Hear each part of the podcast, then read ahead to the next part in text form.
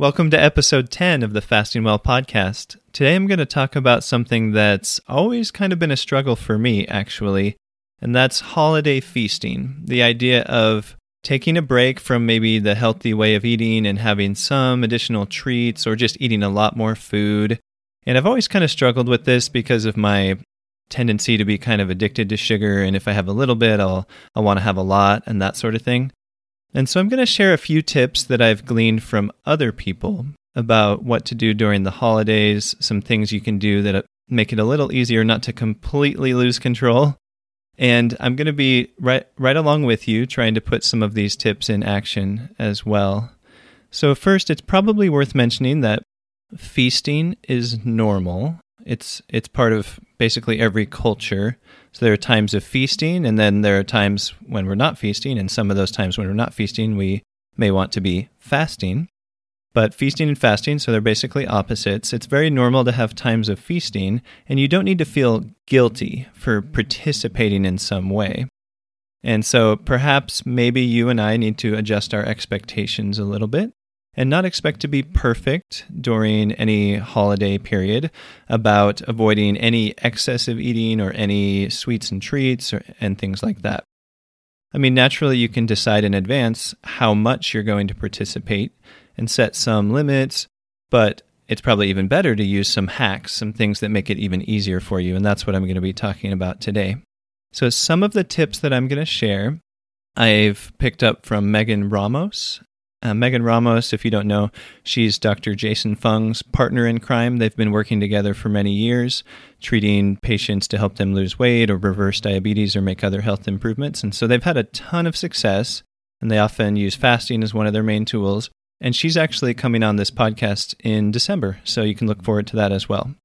So, what I'm going to cover today is five tips to help you and to help me, as I mentioned, try to limit the damage, so to speak, to be able to enjoy the feasting of the holidays without completely losing control and to sort of limit some of the damage from unhealthy or over processed foods that may be present at some of these feasting occasions. So, this week is Thanksgiving in the United States. If you live in a different country, well, Christmas is coming up before long, and obviously there are other times when you would be feasting that you can kind of apply some of this information. And at the very end of this podcast, I'll share a few tips about what to do after a feast to kind of get back on track. But I won't go super in depth with that because I'll probably talk more about it on a different occasion as well. All right, so let's go ahead and get into the actual actionable tips. So, tip number one is don't show up hungry. So, in other words, if you're going to a party or a dinner party or, or Thanksgiving dinner, whatever it is, you don't necessarily need to show up completely hungry. And you don't need to show up completely full either, but what you could do is you could eat something that's fatty, that has a lot of fat in it, like bacon or an avocado, or a spoonful of coconut oil. And if you do that one or two hours before you show up, then you you won't crave carbs nearly as much. And that's basically because of the satiety hormones. So anytime you consume fat, you're stimulating certain satiety hormones. There are several of them that cause you to feel more satisfied, more satiated. And so, whenever you do that, it kind of limits your cravings for other things and makes it easier for you not to eat quite as much or not to eat quite as much of the junk food or processed food that might be present at this feast or this holiday party. So that's tip number 1 is do something beforehand so you're not as hungry or having as many cravings have a spoonful of coconut oil, eat a few pieces of bacon, or eat half of an avocado. Tip number two volunteer to bring a low carb appetizer or side dish, or I'll add a dessert as well, potentially. So, this is kind of a scenario where you're showing up and maybe you're not the one cooking most of the food. So, if that's the case, you could volunteer to bring something that's kind of a good appetizer that is high in fat, maybe high in protein, that is low in carbs, and will induce some satiety as well, just like the fatty food that you could eat before the meal. And by doing that, you won't be as hungry for some of the other things that might be more fattening, like the high carb foods that are present at the feast.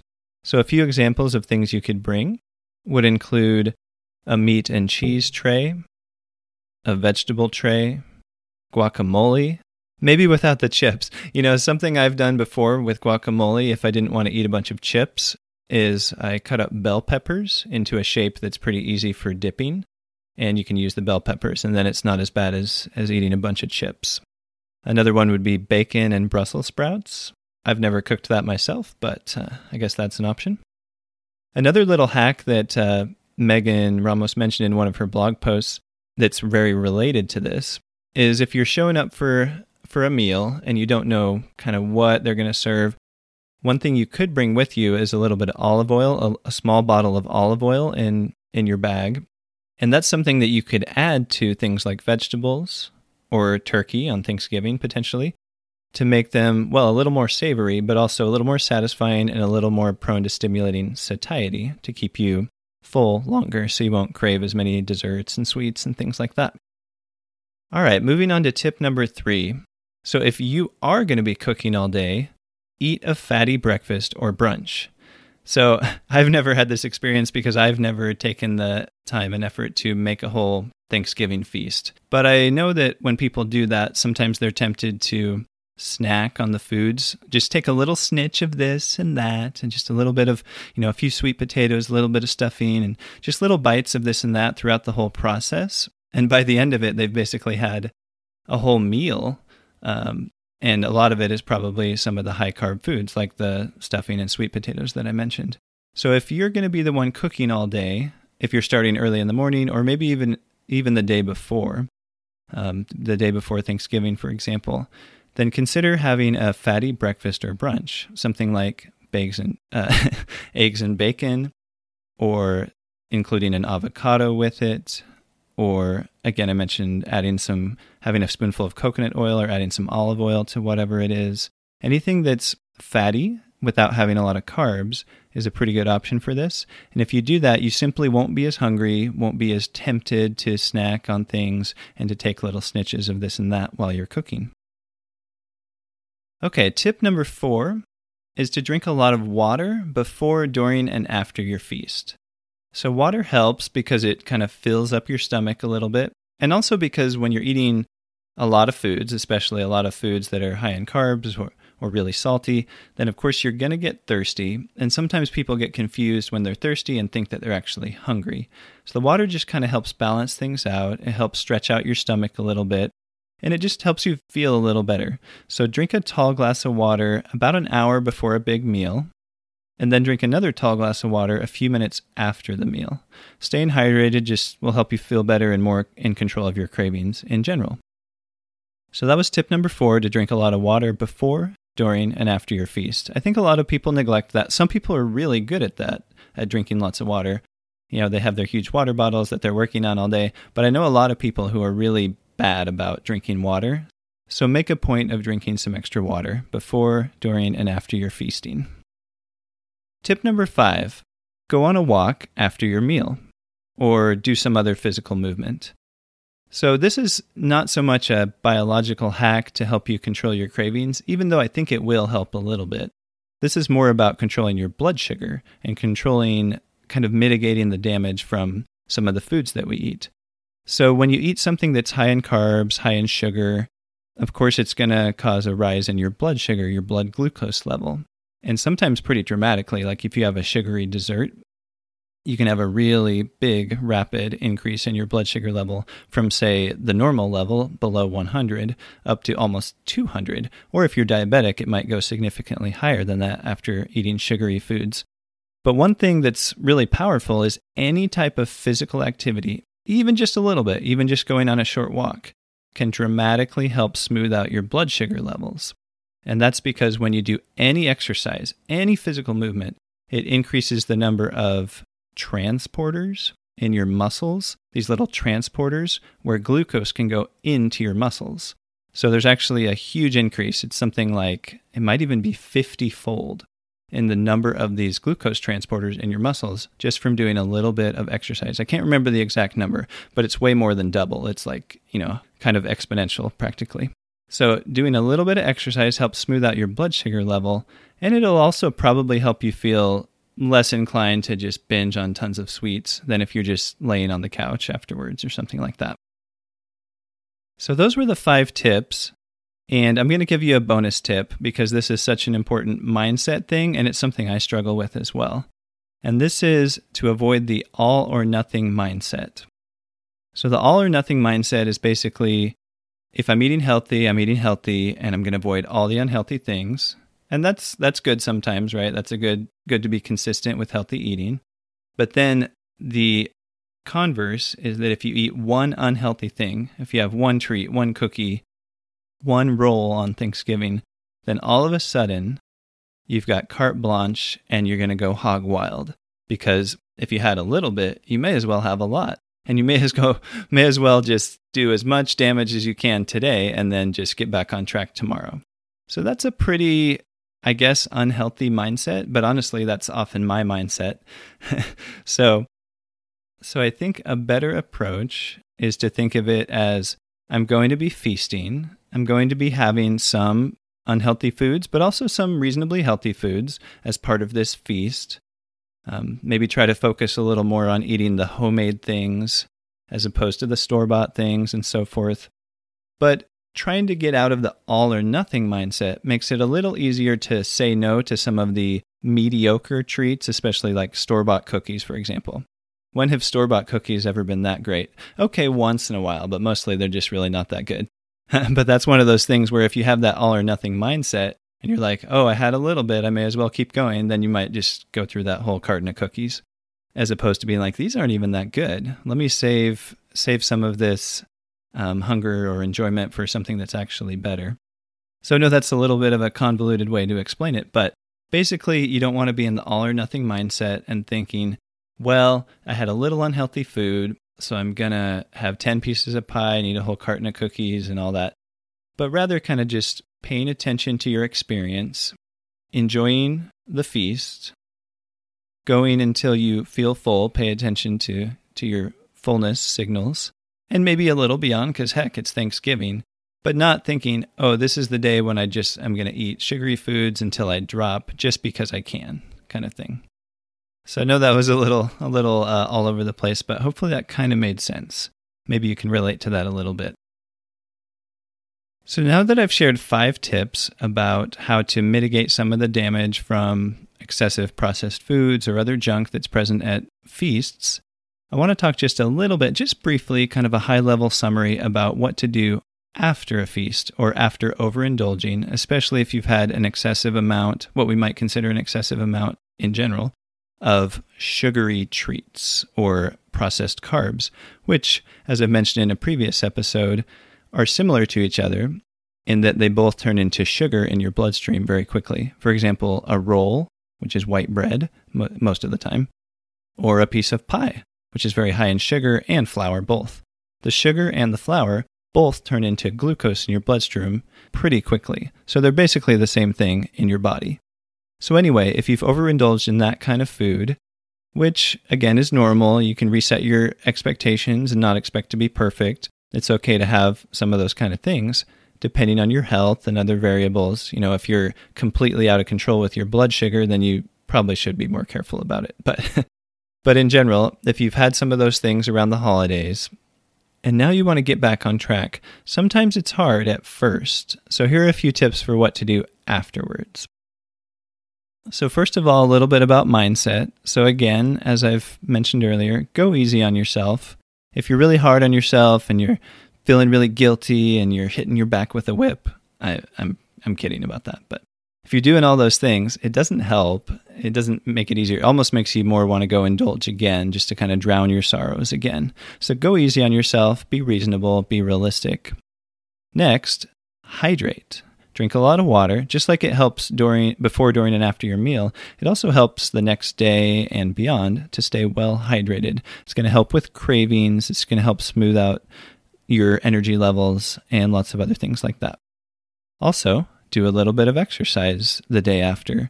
Just like exercise helps smooth out your blood sugar right after a meal or an, an indulgence, it also helps a lot the day after because you have all this sugar stored inside your muscles.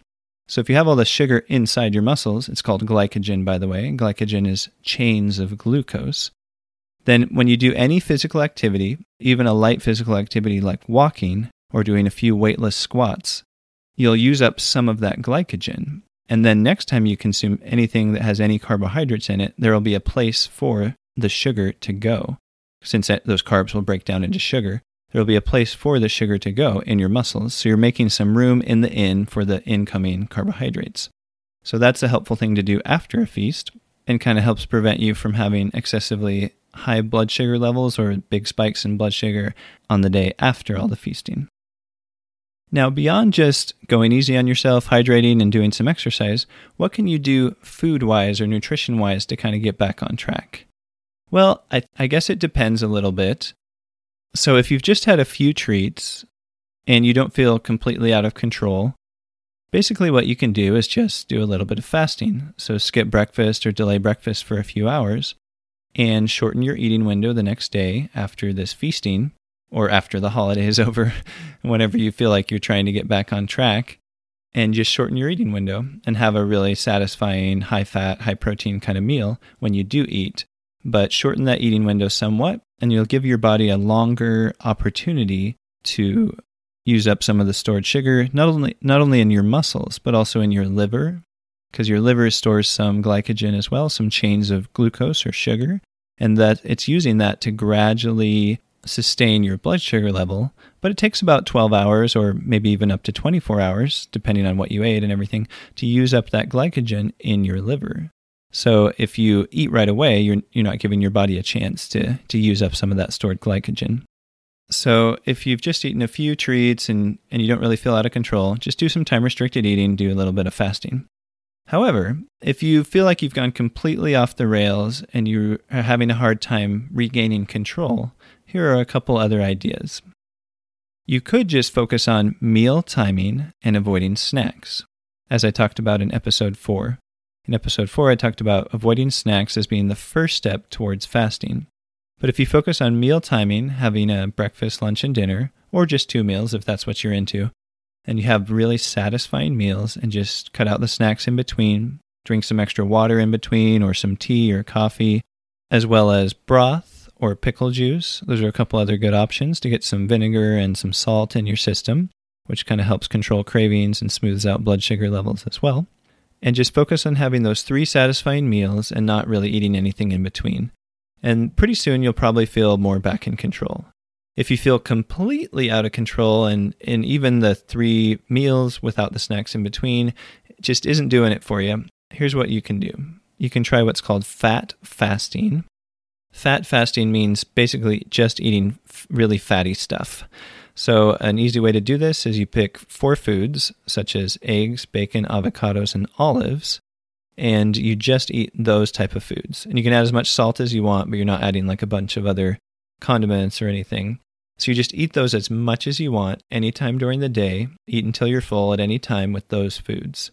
And you might eat a lot the first day, the second day, but within a couple days, you'll probably feel back in control and be able to get back into some normal to to a normal routine with your eating and your fasting, and kind of just be back on track. Okay, so that was kind of a lot. So let me summarize and just kind of recap. So first, I talked about how it's pretty normal to feast during the holidays, and I struggle with this in terms of the all or nothing syndrome, thinking, okay, now that I'm eating unhealthy, I got to eat endless amounts of it and craving all these sugary treats and things like that. But go easy on yourself because it is pretty normal to do some feasting during the holidays. Don't expect to be perfect. If you expect to be perfect, you'll just be disappointed. So, may as well moderate your expectations a little bit. But the five tips to kind of help with mitigating some of the damage are number one, don't show up hungry. Eat something fatty an hour or two beforehand, like an avocado or some bacon or some coconut oil. The fat and protein will stimulate satiety hormones, so you won't be as prone to going way overboard with sweets and treats or just eating way too much in general. Tip number two volunteer to bring a low carb appetizer or side dish. So, something like a meat and cheese tray or a veggie tray or guacamole, because that'll give you an opportunity to eat something that doesn't spike your blood sugar so much and that does stimulate more satiety, and that'll also help some of the other people at the party or the dinner as well. Tip number three if you're cooking all day, eat a fatty breakfast or lunch beforehand, whether that's eggs and bacon, something with avocado, anything you can do to get some extra healthy fats or reasonably healthy fats will help keep you satisfied and make it so you don't have as many cravings or feel as tempted to take little samples of the stuff you're cooking throughout the day. Tip number four was to drink a lot of water before, during, and after your feast. It helps control some of the hunger or cravings, kind of helps with your energy levels, and I think you'll just feel better in general if you do that. Tip number five was to do a little bit of physical activity after you eat whatever it is you're eating. So, going on a walk is a really easy way to do that. Or you could just do any kind of movement in your house or wherever. And really anything. Anything helps. It'll help smooth out your blood sugar level and it'll probably help you not have as many cravings for sweets as well. The last tip, which is kind of a bonus tip because I already did five, is to avoid the all or nothing mindset. Try not to have that all or nothing mindset. Try to just have the mindset of, okay, yes, I'm going to participate in this, but that doesn't mean I have to go all the way to just eat until I'm sick or eat as many sugary treats as possible. And if you can kind of get out of that all or nothing mindset, it'll be easier for you to say no to some of the mediocre treats and just focus on it really enjoying the things that you do eat. So, after I shared those five tips, I talked about what you can do after overindulging or after a cheat day or binge eating. And and I also wrote a blog post about that, by the way, so I'll put that in the show notes. It goes into a little more detail and also shares a few personal experiences. But here's what you would basically do go easy on yourself, hydrate, do a little bit of physical movement, do a little bit of exercise, and then either just do some time restricted eating if you feel kind of in control enough to do that, or if you feel kind of out of control, focus on having three satisfying meals and avoiding snacks in between for the next few days. Or if you're really, really out of control, try the fat fasting. Try having just the eggs, bacon, avocado, and olives just as much as you want until you feel kind of back in control, which might take a couple days. So here's what I want you to do, and here's what I'm going to try to do as well. Pick at least one of those tips that I mentioned and think about how you can put that into action this Thanksgiving or whenever you're listening to this, the next time that you go to a feast, and try it out. See how it works for you. I'll bet even if you just do one of those things, it'll probably make a pretty significant difference and allow you to have a little more enjoyable experience without feeling as out of control with the with the feasting and all the the treats that are there. Okay, so that's the end of the episode. I hope it helps. And of course, you can come back and listen to this anytime you're getting ready to do some feasting, whether it's the holidays or a birthday or whatever it is, and maybe put some of these same tips into practice. Thanks for listening, and I'll see you in the next episode of the Fasting Well podcast.